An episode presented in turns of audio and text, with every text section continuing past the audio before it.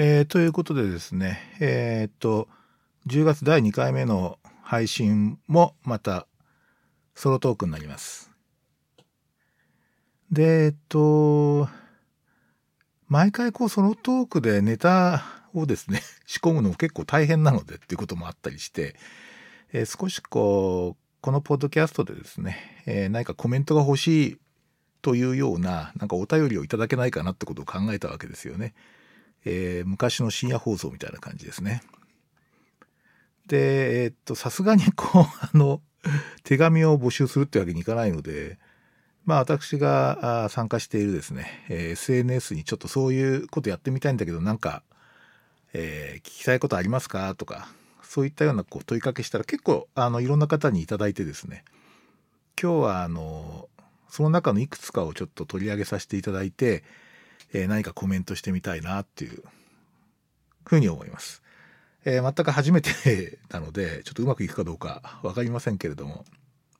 えー、ちょっと試みてみたいと思います。えー、っとですねまず最初いちばんめですけれども、えー、っとねこれは東京都のにゃんさんからいただいたんですけれども、えー、ラジオネームにゃんです。F さんが新しく作るテーマパークのアトラクションの一つのオーナーになることが決まりました。企画デザインしてくれと言われていますが、どんなのを作りますか？ F さんの一押しを教えてくださいっていう、まあちょっと謎な問いかけなんですけれども。えー、っとですね、あのー、実は私、あの、全くテーマパークって興味がないんですよね。で、まあ首都圏に住んでるんですけれども、えー、っと、例のあの、浦安のあのディズニーランドとかディズニーシーって実はあの私行ったことがないんですね。えー、っとまあ家族なんかはもちろん行ってるんですけれども、えー、なかなかまあスケジュールも合わないし、まあ私自身もそれほど興味がないってことでですね、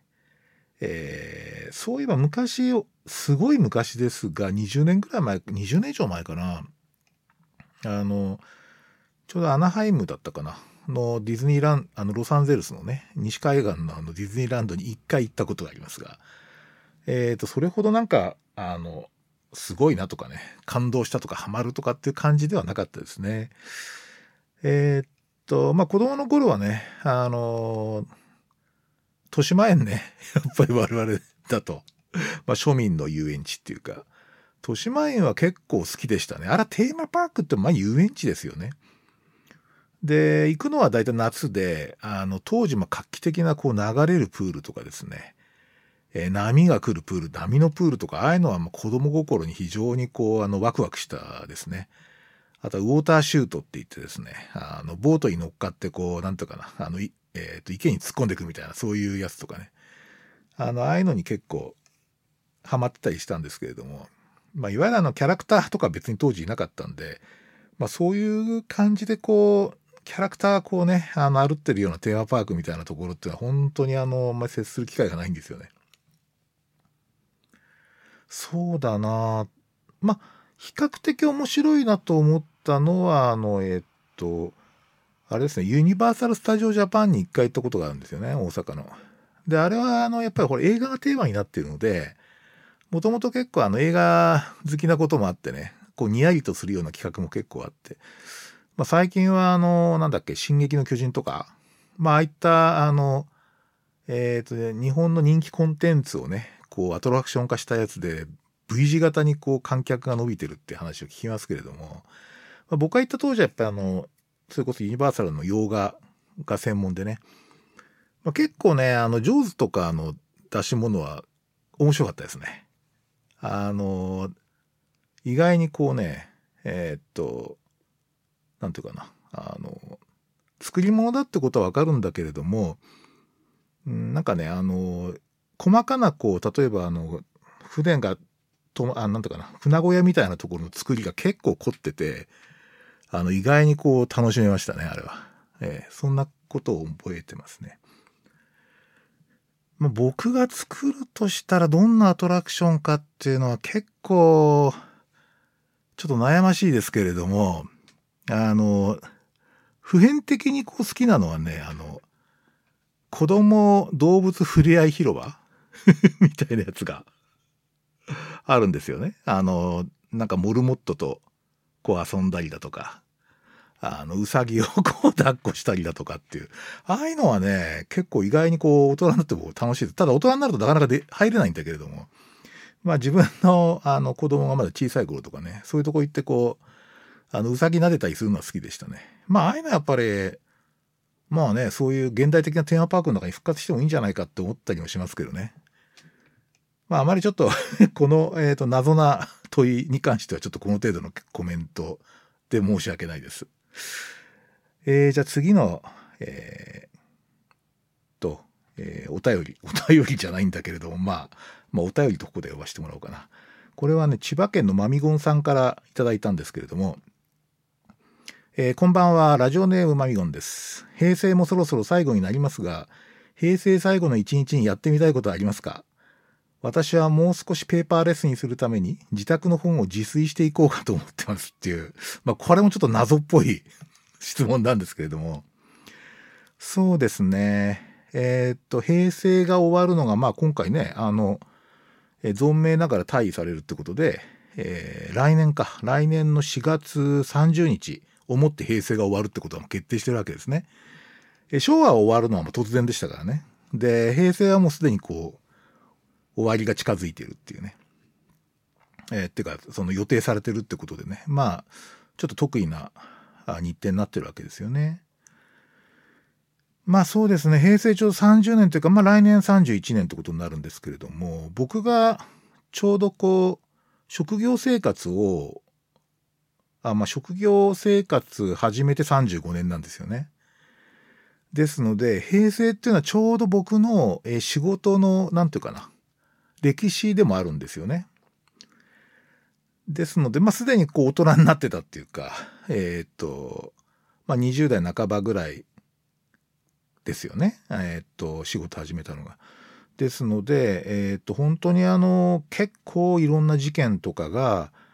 えー、記憶に残ってますね。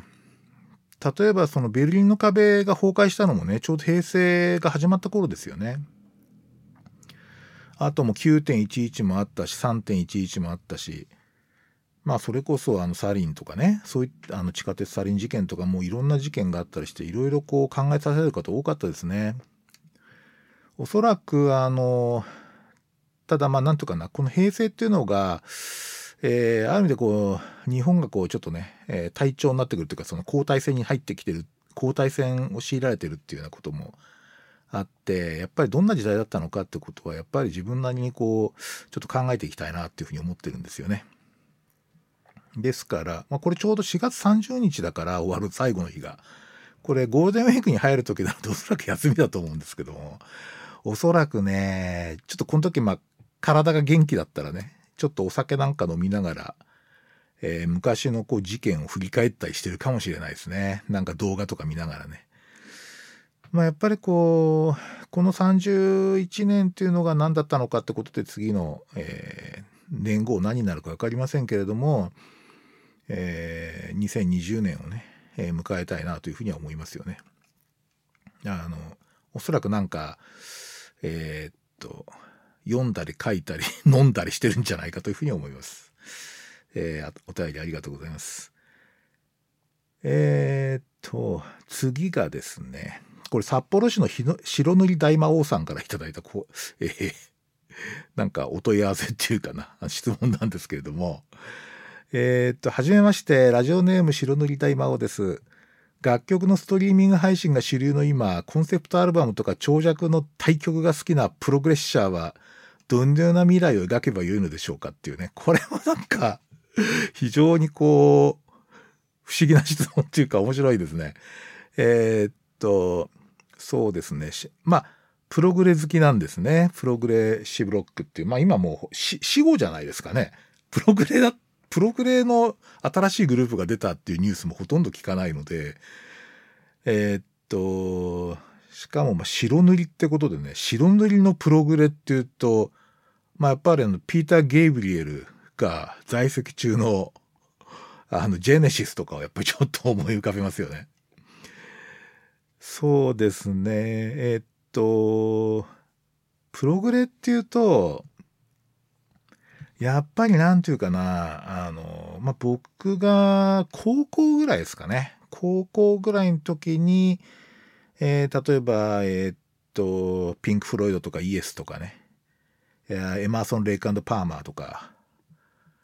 まあ、あとちょっとはこう、毛色が違うけれどもね、あの、ムーディ・ブルースだとか、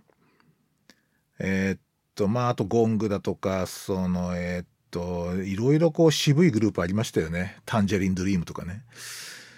まあ結構あの例えば裏表で一曲とかねそういうなんか凄まじいアルバムもあって、まあ、裏表一曲全体でさんじゅうごふんぐらいあるみたいな曲っていうのはストリーミングで聴く人っていなさそうな気がしますよね。まあもちろんあのじなんか曲が終わる前に家に着いちゃうみたいなね。あるいは仕事場に着いちゃうみたいな。通勤でなかなか聞くようなもんじゃなくて、やっぱりこう、家で少し余裕を持って静かなところでこう、ヘッドホンとかね、あるいはスピーカーでじっくり聞くっていう、そういうイメージですよね。まあただ高校の時とかにこう、プログレ、まあ僕も聞いてましたけれども、やっぱ基本的にこう、プログレ聞くってなんか意識が、当時で言うと意識が高い人ですよね。なんかこうキャロルとかロックンロール聴いてたりとかシャナナとかねああいうの聴いてたりとか、あとやっぱ歌謡曲聴いてるとかアイドル聴いてるとかっていうのがちょっとねこうかっこ悪い感じがあったですよね。でやっぱプログレ聴いてやっぱイエスのさあのフラジャイル聴いたみたいなとかああいうのはねあの例えばピンク・フロイドの原始部聴いたとかねアトム・ハート・マザー聴きま聴いたみたいな話をしてる方がなんとなくおしゃれっぽくてね、こうモテるんじゃないかみたいな感じがあったけども、あれはあの今考えると幻想ですね。プログレを聞いてる人がモテるっていうのはあんま聞いたことがない。もうなんかあのあれはこうまさに中二病的な感じだったです。ただまああの当時あとやっぱりレコードだったってこともあって、あの曲と曲の間がないっていうか繋がってるやつが結構ありましたよね。あの例えばあの。まあ、ソウルだとね、あの、マーヴィン・ゲイの、えー、っと、あれね、What's Going On ね。あれなんか、あのアルバムなんかほぼ、あの、切れ目がないんですよね。だこれを、あの、例えば Spotify とかで聞くと、なんかちょっと違和感があるんですよね。その辺が、やっぱりなんかこう、レコード文化っていうのと、ああいうその対局っていうか、プログレのね、対局みたいなやつは、結構、あの、結びついてるとこがあったので、まあおそらくああいう形のものがこれから生まれるってちょっとライブ以外は考えられないんじゃないですかね。まあなんか僕ああまあそうですね。クリムゾンあのキングクリムゾンとかね、ああいうまあ昔ほんと数曲しかないみたいなね、そういうようなアルバムもありましたけれども、もうライブですよね。ライブでしかもう再現できなくなってきてるので、まあプログレファンはまあとにかくライブ行くということなんじゃないでしょうかね。まああの最近個人的にはすごいアンビエントとかねあの実はあのながらで聞くのに非常に良くて、まあ最近ブライアン・イーノとかね、あとその後期のピンク・フロイドっていうかその末期っていうかあのまああの、えっと、ロジャー・ウォータースがね抜けた後ぐらいのえっとアルバム結構アンビエントっぽくて好きなんですけど、まあああいうアンビエントっぽいやつは生き残るんじゃないですかね。だからイエスだとか イーエルピー みたいなああいうこうなんとかな早弾きだとかねすげえあのキーボードの多重演奏みたいなそれこそあのキーセイマーソンがあの、えー、ムーグシンセサイザーにナイフ突き立てるとかまあそういうようなあのこうテクニックと狂気みたいなそういう話っていうのはちょっとあんまり聞かないですよね。まあそうですね。まあラッシュとかね、あのー、例えばその、えー、っと、いわゆるヘビメタ系でね、かなりそのプログレっぽい、あのー、曲奏のグループって あ, ありますけど、あのー、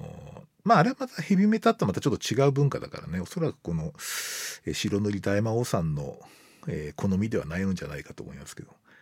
あ、やっぱライブじゃないですかね。こうライブバンドで、こうプログレバンドみたいなやつ、おそらくアンダーグラウンドレベルでいろんなの出てきそうなんで、そういうのをちょっと探すみたいな。そんな感じじゃないでしょうかね。はい。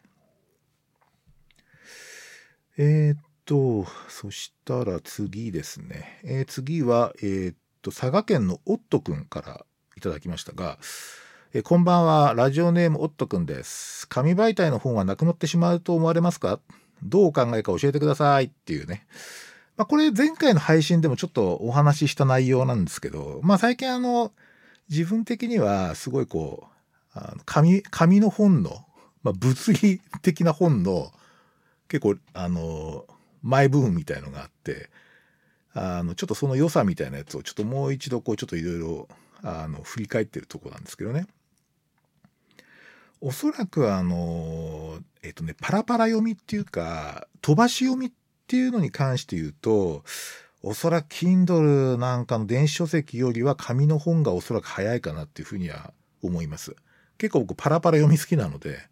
まあ、特にあのビジネ、ビジネス書みたいなやつを精読するのはちょっと馬鹿げてる感じがしているんですよ。大体あの言いたいことがに、さんこしかなくて、それであのにひゃくページ使うとかね、そういう本結構あるので、あのああいうのを始めるとむしろバカになるんじゃないかと思っているので、あのそれこそ何言いたいのかなみたいな感じでとバラバラバラっと見てって、でその大体こう言いたいメッセージとその例証はなんだみたいな感じでバババババって読むのはやっぱ紙の本早いですよね。であとはそのマニュアルみたいなやつとか、その例えば今流行ってるこう音楽はこれだとかね、今美味しい店はここだみたいな、そういうこう情報源としての紙の本って昔はありましたよね。でああいうのはやっぱりちょっとなくなるかなっていうふうには思いますね。ああいうのはもうデータベースなんで、やっぱりあの更新っていう作業を考えると圧倒的にネットの方があの有用なので、まあ、ああいうデータベース的なやつっていうのはおそらくなくなってくるんだろうなというふうには思います。ただまあ紙の本っていうか、その 本, 本自体のこう形っていうのが、例えば今、まあ、電子書籍を読む本っていうのは、まあ、Kindle だとかね、えー、なんだっけ、コボでしたっけ、まあああいうその、あと ピーシー で読む人ももちろんタブレットで読む人もいるんだけれども、なんかそれ以外の例えばすごいこうふにゃふにゃしたディスプレイとかね、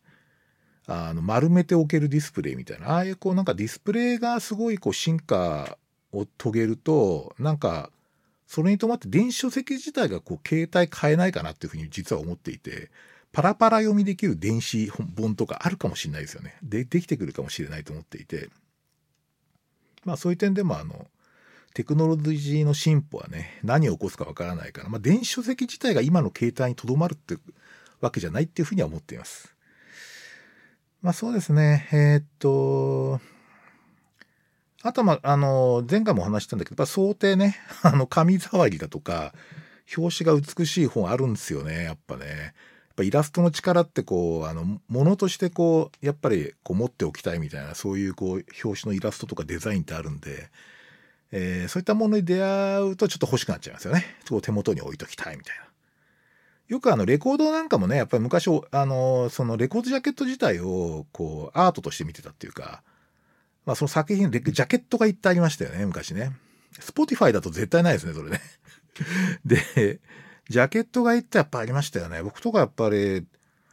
すごい、あっと思ったのは、例えばその、えっと、ムーディーブルースのね、ドームっていうやつがあるんですけど、えっとね、かえ、えっとね、えー、そうですね、えっと、なんだっけ、えっと、有名な曲、えっと、なんだっけな、ちょっと忘れちゃいましたけども、まあ結構大ヒットアルバムなんですけども、あのジャケットのデザインとかもうすごかったですね。すげえなみたいな感じで。そう言われてみると、あの先ほどもあの読ませていただいたあの白塗り大魔王さんのあのプログレネタで言うと、まあプログレのアルバムってなかなかこうデザイン的にすごい良かったですよね。あのイエスとかね、あのはなんかすごかったよな。なんかそのあたりのこうあのデザインワークね、あとピンクフロイド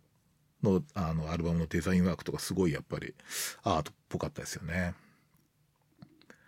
例えばそのなんだろう、オールマンブラザーズバンドとかスティーブン・スティルスのマナサスとかね、なんかあの全然違いますよね。なんか田舎っぽいっていうかいやもちろん音楽はもうすごい好きなんですけれども、あのああいうこうアメリカンロックのこうジャケットデザインってどっかちょっと芋っぽいとこがあってね、それもまたよ、あのそれはそれでいいんですけれども、あのなんかそんなことをちょっと思い出しますね。まあやっぱりあの孤独に向き合う作業としては、あの今の電子書籍のこう携帯よりはやっぱり紙の本の方があの孤独にこう向き合うって、自分と向き合いながらね、こうかあの活字と向き合うって作業にはやっぱり向いてるんだなというふうには思いますね。ただまだまだあの紙媒体の本はなくならないんじゃないでしょうか。ただあの出版のこうなんつうか流通形態だとか出版産業そのものはやっぱり相当変化してくると思いますね。やっぱりあのああいうこうなんか売りかけ制度みたいなやつとかね、あのなんかとにかく、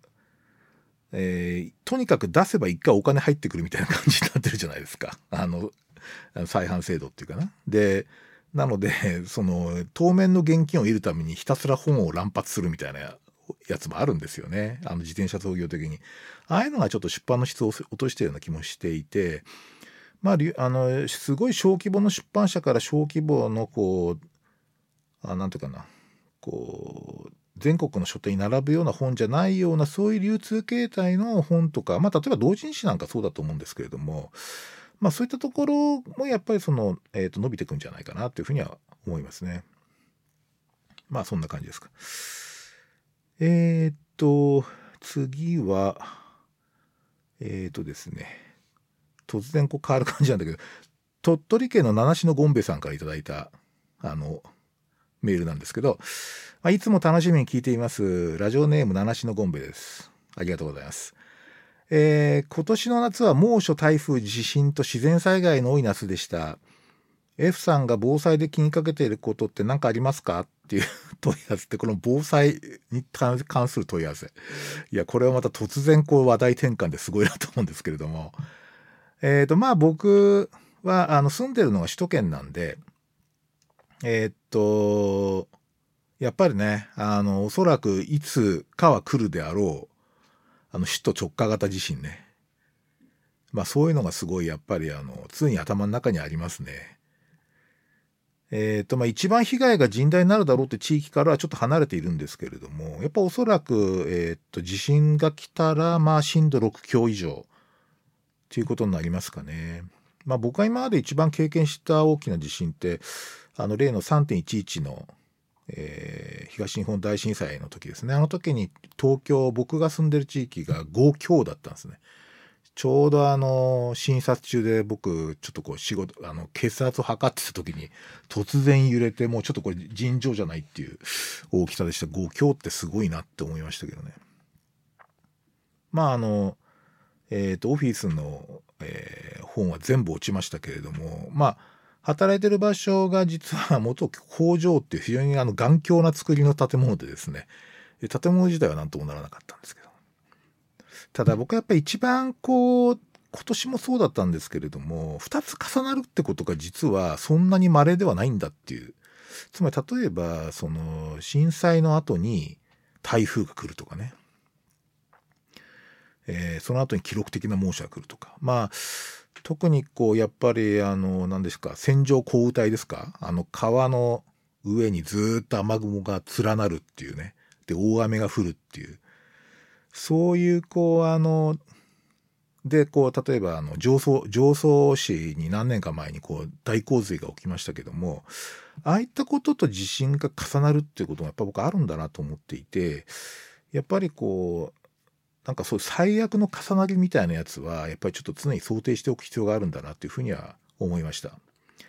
まあなかなか防災で気をかけるってことはなかなか大変なんですけれども。まあ、もちろんその公的なねあのいろんなこう整備みたいなやつを求めていくってこともあるんだけど、個人的には、まあ、やっぱりスマホ大事だなっていうかあのやっぱこうライフラインだなっていうふうに思うんですね。であとやっぱりのバッテリーですね。あのやっぱり大容量バッテリーを、まあ、あんまり巨大じゃなくていいんだけれども、え何個か必ず持っておくとか、まあそういったことがすげえ重要だなっていうふうに思います。やっぱりスマホですね。あとやっぱりこうあの意外にこうラジオとかね、ラジオのメディアも結構バカにできなくて、実はラジオ買いました。まあでもやっぱりあの、えー、で電気かな電気を常に持ち歩けるようにするっていうのは大事だなというふうには思っていますね。ということで、えー、今年はです今年っていうか、うん、あのかなり大きなバッテリーをですね、えー、買っています。はい。ですね。あとやっぱりあのちちょっとこれ相当個人的な、もう超個人的なんだけど、まあやっぱりお薬ねでもお薬の予備をちゃんと用意しとくっていうのは結構重要で、あのやっぱりね、こうあいや患者さんの気持ちよくわかりますよ。あのお薬飲むようになると。でやっぱりあのこれをきちっとね、あの非常用にちゃんと用意しておくって、まあやっぱりこうあの非常用のカバンというか一式みたいなやつをね、やっぱりきちっと揃えておくって大事じゃないかなというふうには思いますよね。さすがにヘルメットは持ってないんだけど、まあとにかくなんか頭をカバーしたりとかね、そういったものもちょっと今後揃えていきたいなというふうには思っています。まあ住んでるのがねきゅうかいなんですよね。なんかねちょっとで一番上、そのなんていうか建物の一番上に住んでいるので、えー、どういうような、まあ さんてんいちいち の時は逆に言うとあのエレベーターが止まっちゃったのできゅうかいまで登ったり降りたりがすごい大変だったんですけど、まあ上からぐしゃっていうのはないにしても、まああのやっぱりちょっとこう移動とかに相当苦労するんだろうなというふうには思いますね。まあちょっとあの今年もいろいろあったんで考えておきたいと思います。えー、次ですね。次はえー、っとこれはえー、っとラジオネームムッシュクラクラさんからのお便りですね。えー、こんばんは、えー。F さんのオルタナトークいつも楽しみに聞いています。ありがとうございます。さてそんな F さんでもある時自分が意味嫌うネトホニャララとかホニャララ買い的なトークをしていたことに気づいて赤面したことを悔い改めたことがあるのではないでしょうか。私はあります。そんなエピソードをご披露いただけると喜びます。よろしくお願いしますということで、これはなかなか難しい、えー、お問い合わせですね。えー、っとそうですねえー、っとまあそうあのーやっぱりあのこうインターネットの時代になって、えーまあ、特にまあツイッターなんかそうですけれども、スピードが速いですよね。こうバッとこうなこう伝わってくるとこっちも急いで何か考えなきゃとかなんかこう反射反応しなきゃみたいな感じになるから、やっぱりニュースとかにこう脊髄反射してしまう傾向が一時期ありましたね。だからこう実はそうではない。例えばその最近だと体操かな、体操日本体操協会の問題が出た時に、まあ、あのニュースでバッと出ると誰が悪いバッってこう感じになるんだけども、実はあの問題そう単純ではなかったってこともあって、あの実はそのえー、っと脊椎反射して恥ずかしい思いをするっていうことはありますね。まあ要はそのメディア、あ特にマスメディア側がこう出してきた情報って大体こう誰誰が悪くて誰に石投げろみたいな感じのメッセージがついてる場合が多いじゃないですか。まあある種その昼のワイドショーなんかもほとんどいじめ番組ですからね、あれはね。あの石投げていい人決めたからみんなで石投げようぜみたいな感じになってるんで。でそういうこうなんていうかな、脊髄反射的なところってやっぱりこうインターネット時代ってやっぱあるんですよね。で。でね、これがまたね、生理的にこうみんなが石投げてるところにね、加わるっていうのはね、やっぱこうね、人間の浅ましさでこう気持ちよかったりするんですよね。で、まあそういったことが実はで真実が違ったりしてちょっと恥ずかしいことで、ちょっと具体的に言うといろいろあれなんで、まあさっきの体操の話とかそうなんだけども、体操協会の話ね。で、で、最近というかな、ここ、なん、ここのとこ最近は特にね、脊髄反射いかにしないかっていう。あのいやちょっと待てっていうね、これ結構重要だなっていうふうに思いますね。例えば前豊洲のその、えー、と築地の豊洲移転の時にその地下室に水が出てこんな有害物質が出たみたいな感じになったんだけども、あれはまああの、まあ、最近ね豊洲についに移転しましたけれども、まあ、いつ移転しようなんかとなんかあんまりその移転が決定して移転するよっていうニュースがほとんど流れてきてないんで、もうき移転したらおそらくあんまりニュースソースにならないんだろうなというふうに思うんですけれども、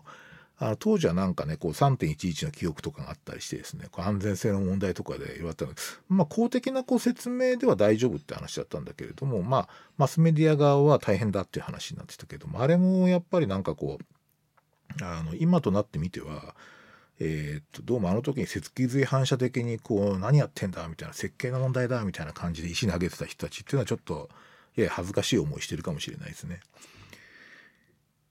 なんかねやっぱりこうちょっと待てっていうあの少しあの絶対こうすぐ反射しないっていう、こう体質を作るのが大事だと思いますよね。まあ、僕自身はやっぱりマスメディアの時代に育ったし、こうテレビで言ってることがもう大間違いだとか嘘っぱちだみたいなことってのは、僕子供の時は信じなかったというか、まあ、やっぱあのもう崇高なものでしたからね、あのテレビとかは。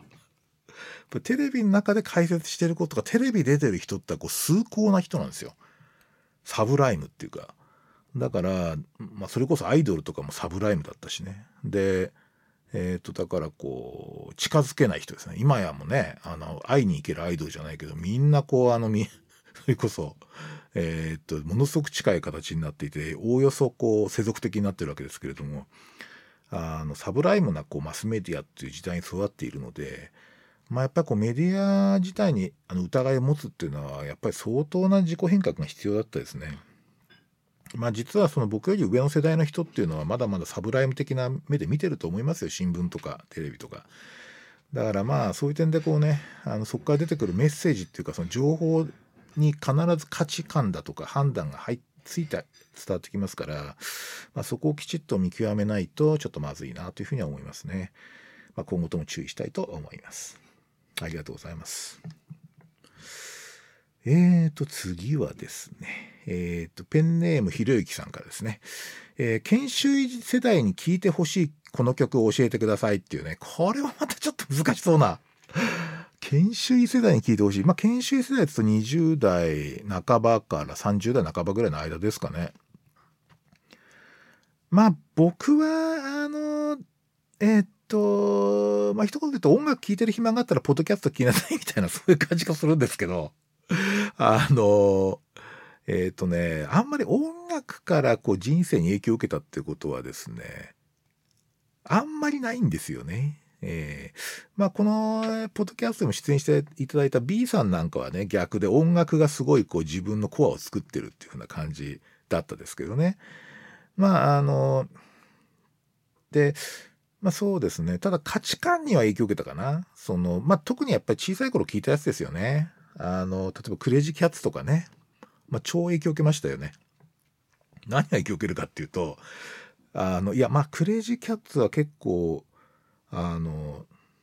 思い出があるっていうかですね、最初に買ったレコードっていうかその シーディー とか確かクレイジーキャッツの「はいそれまでよ」とかあったんですよね。でこれなんでクレイジーキャッツに興味持ったかっていうと、まああのテレビでね「シャボン玉ホリデー」っていうね、まあ、あまりに古くてもうほとんど聞いてる人知らないと思うけれども、えー、そういう番組があったんですよ。ザ・ピーナッツがとクレイジーキャッツが中止になってやつですね。そこで例えばその布施明とかデビューしたりとかね、あのまあこんあの今で本当あの先進的なお笑い番組ですね、バラエティ番組でえー、っとまあそれでもちろん知ってたんだけれども、もろハマったっていうのはね、実は映画ですね。まあ当時その僕はもう小学生ですから、えー、っとまあ特にもう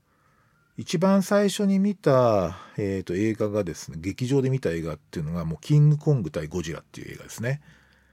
いやこれは本当に衝撃だったんですけれども、まあ、それ以来怪獣映画の大ファンになるわけですね。でまあ当時も映画館ってその駅の近くにたくさんあったんで、たくさんっていうかな、各駅にありましたよね。で僕の家のが、まあ、あのアクセスできる駅の近くにもに軒ほど映画館があって、まあ、その一軒の方が東宝系列でね、えー、怪獣映画とかやるわけですよ。あの地上最大の決戦とかね、あの怪獣大戦争とかね、怪獣大怪獣総進撃だったかな、まあああいったようなやつはもう夢中になってみましたね。で当時はまあ友達と一緒に行くわけなんだけれども、えー、っと当時の映画館ってね、入れ替え制っていうか、その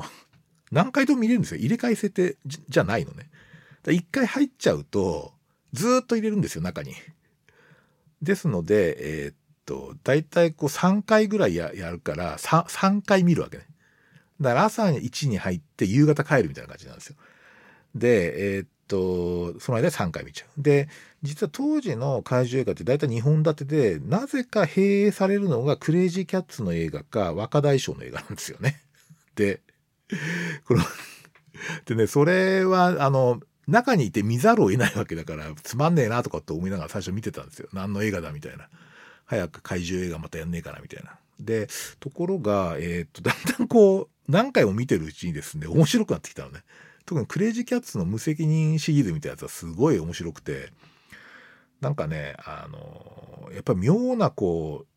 う明るさとかね、こうなんかなんとかなんじゃねえみたいな感じっていう価値観はすごい受けましたね。あのなんとかな、こう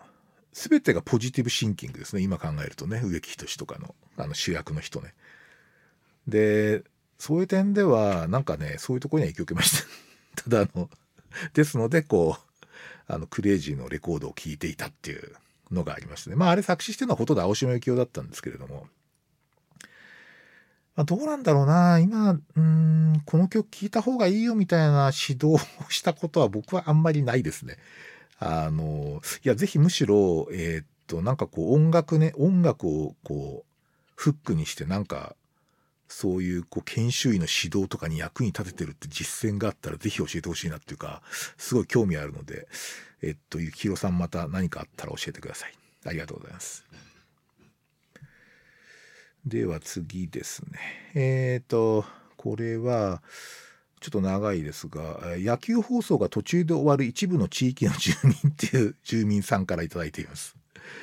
えー、こんばんは。日々の臨床の大きなヒントが散りばめられた番組、いつも楽しみにしています。ありがとうございます。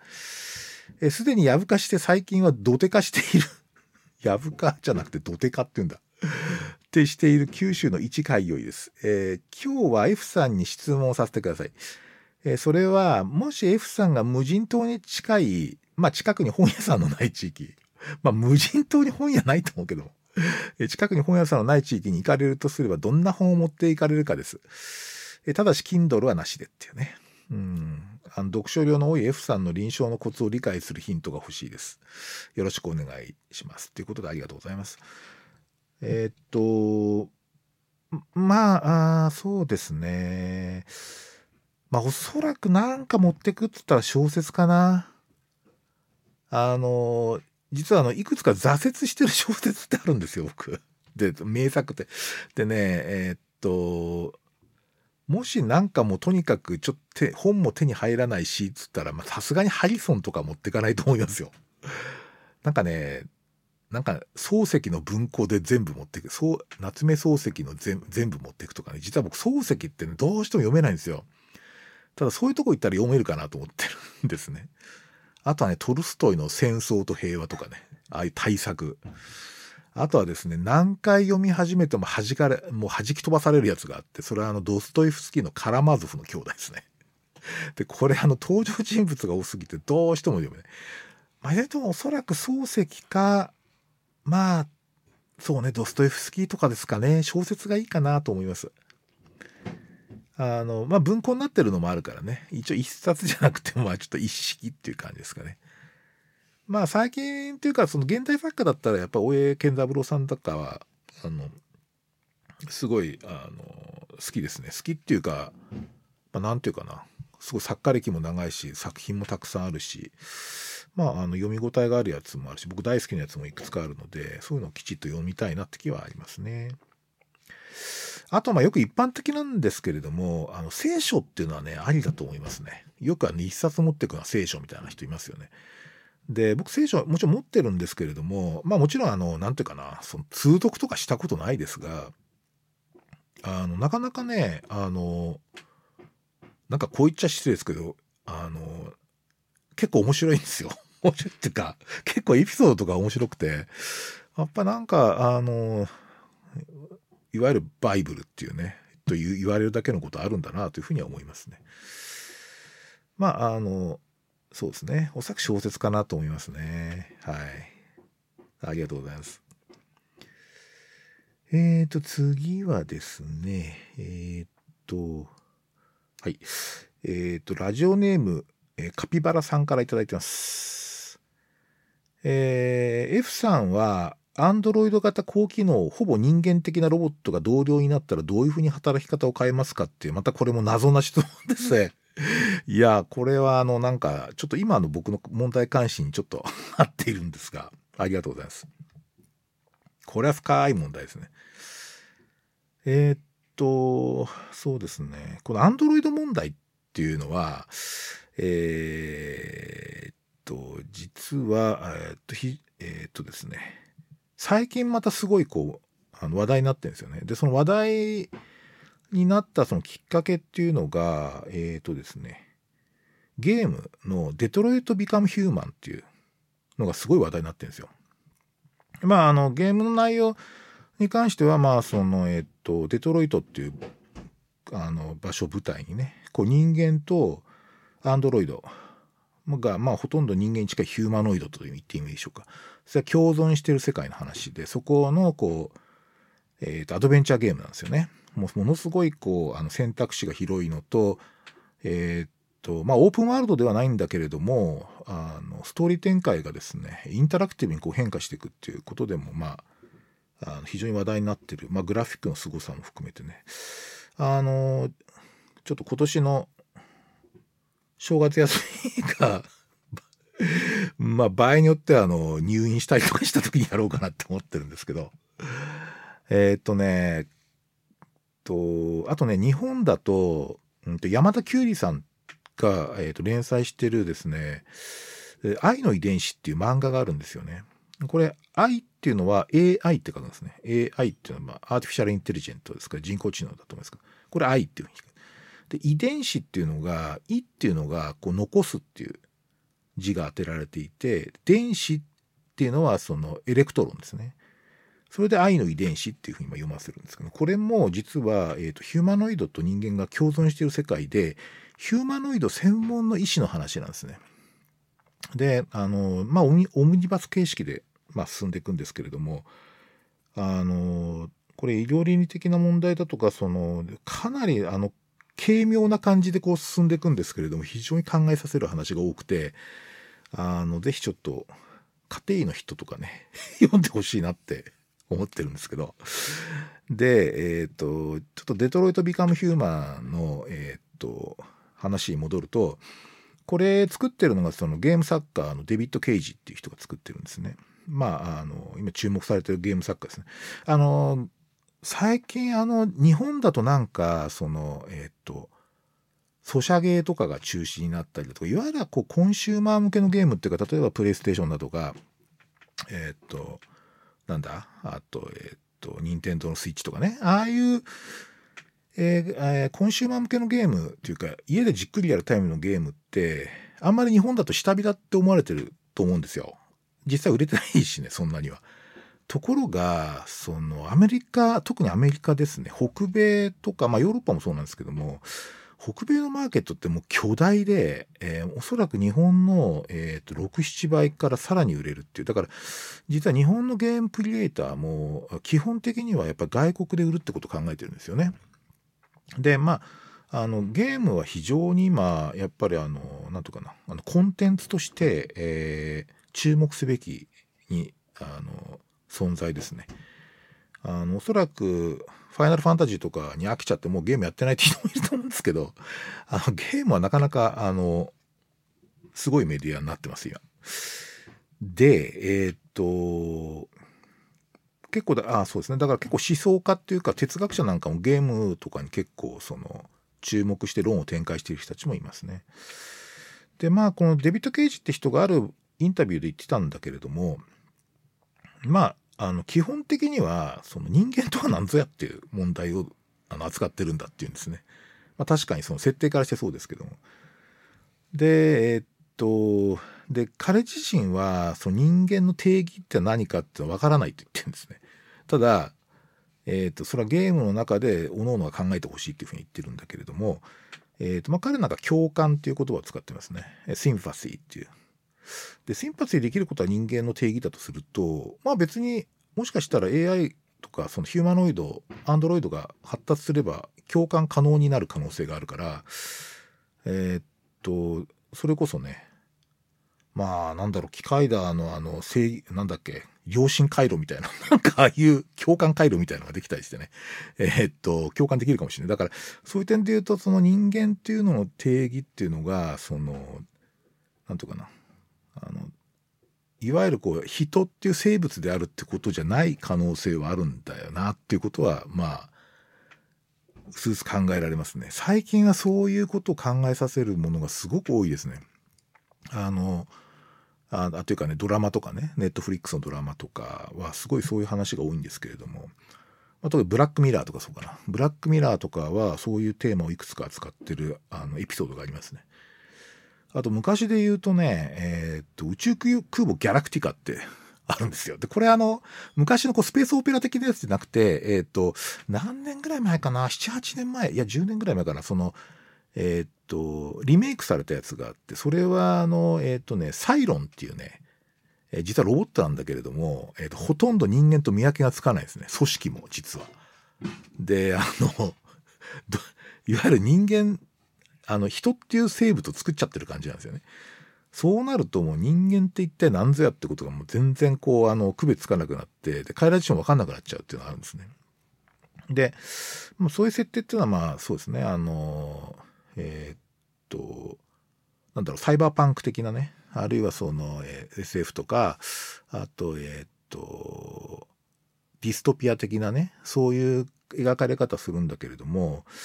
あのデトロイトビカムヒューマンなんかそれをこう本当に突き詰めたって感じのゲーム展開になるんだけど、愛の遺伝子はねその辺をなんかねこうもっとねこう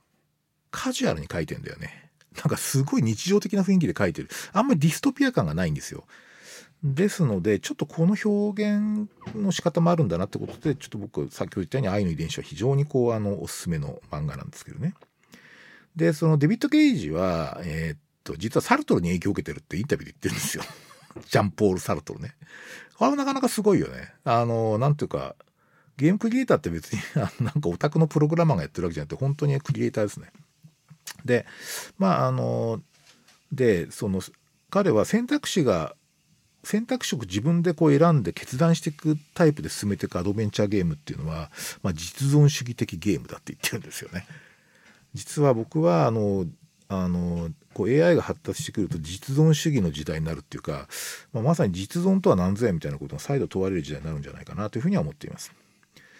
ですのでこの、えー、っとカピパラさんからいただいたあのお答えはなかなか難しいんだけれども、僕はなんかその、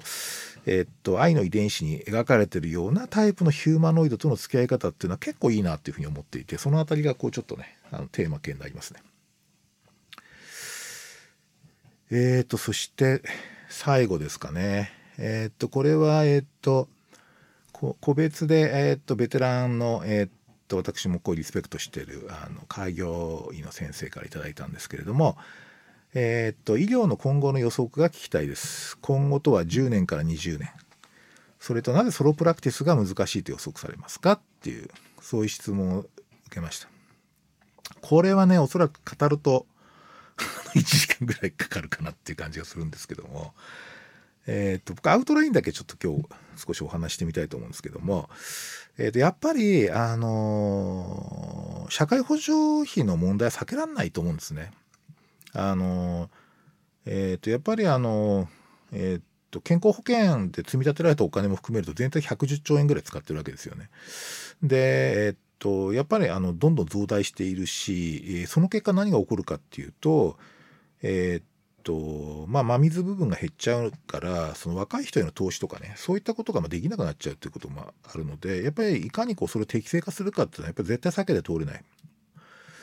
この問題をこうあの避ける議論はほとんど意味ないと思いますね。あのもちろんその財源どこから持っていくかとかっていう問題もちろんあるんだけども、社会保障費全体としてこう適正化っていうのは、僕はやっぱりちょっとあの医療医療とかに携わる人のまあ責務じゃないかというふうに思います。えー、で、えー、っとそのためのキーはやっぱりプライマリケアドリブンのヘルスケアシステムの転換ですね。あのプライマリケアを中心としたヘルスケアシステムっていうのに再構築していくっていうことが大事だなというふうに思います。まああと例えばそのえー、っと転あのまあ、健康転換がまあ起きてるわけじゃないですか。ヘルストランジッションっていうね、その健康の大きな枠組みってあじゃないや、えっと、医療とか健康問題の枠組みが変わってきてるっていうね、まあ、かつての感染症時代から慢性疾患に移り、そして最近は、えー、近年は対抗性変化の時代になったっていうふうに言われてるわけですけども、まあ、その結果えー、っとやっぱりあのえー、っとコンプレックスケースだとかマルチモービリティだとか、えー、とあとその対抗性変化慢性あに伴って慢性疾患の下降期に至ってくるプロセスをケアするとかっていう形で、えー、こうプライマリケアが担うような対象が、まあ、やっぱりその、えーと、急性期の感染症とかじゃなくなってきてて、もっともう複雑な問題、従来は医療が扱わないような問題っていうかな、こうつまり従来の医療ではあの医療ができないような医療問題が、まあ、あの増えてきてるっていうか中心になってきて、これにどう対応するかが、まあ、まさに肝になってるわけですよね。あとやっぱ格差が拡大してきてですね、まあ、落合陽一さんが言うようなこうベーシックインカム型とベンチャーキャピタル型のこう生き方に分かれてくるんだみたいな。でその結果、えー、っと今の形でないような格差が拡大したりだとかっていうようなこと、まあ、そうい う, こう社会の全体の変化の中でやっぱりそのヘルスケアシステム自体やっぱりプライマリケアドリブンのシステムじゃないとやっぱりなかなか対応できないだろうというふうに思います。ですのでプライマリケアはすごい重要なんですよね。ただそれが医者なのかっていうことなんですよね。つまり医者がそれをやるのかって中心になってっていうことが一つポイントになってくるところです。まああのおそらく、えーと、医療の問題でプライマリケアドリブンのヘルスケアシステムっていうのは市場化しないって意味なんですよね。つまり医療を市場化させないっていうかどっちかと公共財として扱うってことですから、そうすると当然公的なものをどう利用するかみたいなことはコントロールしてくるわけです。つまり需要行動のコントロールは必ず来るので。でしかもその一定のパネルっていうかな、患者集団を担う役割っていうのはプライマリケアの施設には必須になってきます。あの私はこれが専門だからこれの患者さんだけ見ますよとかっていうのはちょっと難しくなってくるっていうね。健康な人からコンプレックスケイオスケースまで一定 の, 日あの数を見ないといけないっていうか、一定の数をあの ケ, アしないケアする対象としてあの見るっていうことですよね。まあそれこそ英国のレジストレーションシステムみたいな、まあ直接あの形にはならないとしてもあれに近いような、えー、ある種の登録性っていうのは僕はあの需要行動のコントロールっていう点で、えー、必ず必要になってくるというふうに思います。で、えー、っとそれをじゃあプライマリケアどこが担うのかっていうことに関して言うと、まあ一つはその中小病院の外来ですね。僕が注目してるのはその病院の外来ってのはすでに実は複数の医師が何か外来医療ってのをやってるわけですが、実はこれがプライマリケアではないっていう場合が多いんですね。でこれがですね、もし家庭医療的な部門になると、中小病院の外来に家庭医療的な部門になれば、これは、えー、大規模診療所として機能するし、あのフルスコープで診療して、えー、在宅もやるんだっていう、まあ大型化大型診療所っていう形の、まあ、それこそメディカルホーム的なそういうような役割を地域で果たしうるだろうっていうことで、まあ、中小病院の外来が家庭のデパートメントに近くなってくるっていうふうになるのなったところが、実は中小病院に生き残るだろうというふうに僕は思っています。で本当にこう純粋なソロプラクティス、例えばお医者さん一人で来た人全部見ますよっていうような形っていうのは、おそらくあの人件費のオーバーヘッドを減らさないと経営的に成立しなくなっちゃうと思うので、マイクロプラクティス化すると思いますね。例えば今 の, その東京のビルシンなんかでも看護師さんを雇ってないところはもうすごい多いです。でもう本当受付すら動かないっていうところもあるぐらいで、まあそういうこと医者が全て予約を取り受付をし診療をしであの処方箋を出し会見をするみたいな、もう人件費をできるだけ削ることで、えっ、ー、とそうですね、えっ、ー、とえっ、ーえー、と検討点がすごく減ってきあの切り下がってきてますから、それでもなんとか経営的に成立するシステムってことで、これはもうかなりこうなんつうかな、ちょっと特殊なあり方ですね。あんまりプライマリケアの、えー、ヘルスケアシステムの中でこういう位置を占めるって形じゃなくて、まさにこうなんていうかな、あのそういうシステムからちょっと外れた。あの経営システムとしては成り立経営の施設としては成り立つと思います。で僕はあのむしろそのソロプラクティス、そういう形のソロプラクティスじゃなくて、アド僕自分で勝手にアドバンスドソロプラクティスって言ってるんですけど、これ何かっていうと、今の例えば一人でやってる開業医の先生がその施設のメディカルディレクターとしてまあ機能を発揮するんですよね。でえー、っとでプライマリケアにとのあのトレーニングをきちっと受けたナースプラクティショナー数名、これがメディカルディレクターとしての開業医のドクターひとりと数名のプライマリケアナースプラクティショナーが組むこと、つまりその例えばふたりとかさんにんとかで組む、組むことで、実はえー、っと先ほど言った相当あのさっきのパネルをきちっとコンあの全体を 見, 見れて在宅もやれるっていう、そういうその診療所にとあのトランスフォームすることができるっていうふうに考えていて、おそらく、えー、っと従来型のソロプラクティスが、まあ、まさに孤高の意思っていうのを基盤にしてたとすると、えー、とそうじゃなくてそのコラボレーティブオルタナティブっていうか、えー、と共同共同っていうのをですね、えー、重視するタイプのオルタナ意思みたいなやつが、えー、にこうがその開業して、でその人がその エヌピー とか、まあ他にもいろんなセラピストいていいんだけれども、そういう人たちとチームを組んで、それこそ地域包括ケアの統合、水平統合の部分でね、こう非常にエフェクティブに動けるっていう、そういうようなことは僕はありだと思いますね。だからソロプラクティスが難しいっていうのは、今のままのソロプラクティスだともうマイクロプラクティス化するしかないんですけれども、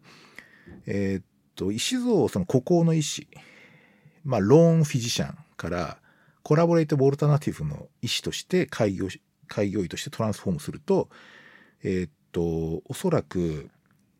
うんとアドバンスとソロプラクティスというような、ちょっと今までのプラソロプラクティスとは違う形の、えー、それこそそうですね、えー、とじゅうねんにじゅうねん先に、えー、エフェクティブなそういう医院とかなクリニックが作れるんじゃないかなというふうに僕は思ってたりします。こんな感じでちょっと思ってますね、はい、ということで、えー、と今日いっぱいお便りいただいて、ちょっと一生懸命語ってみました。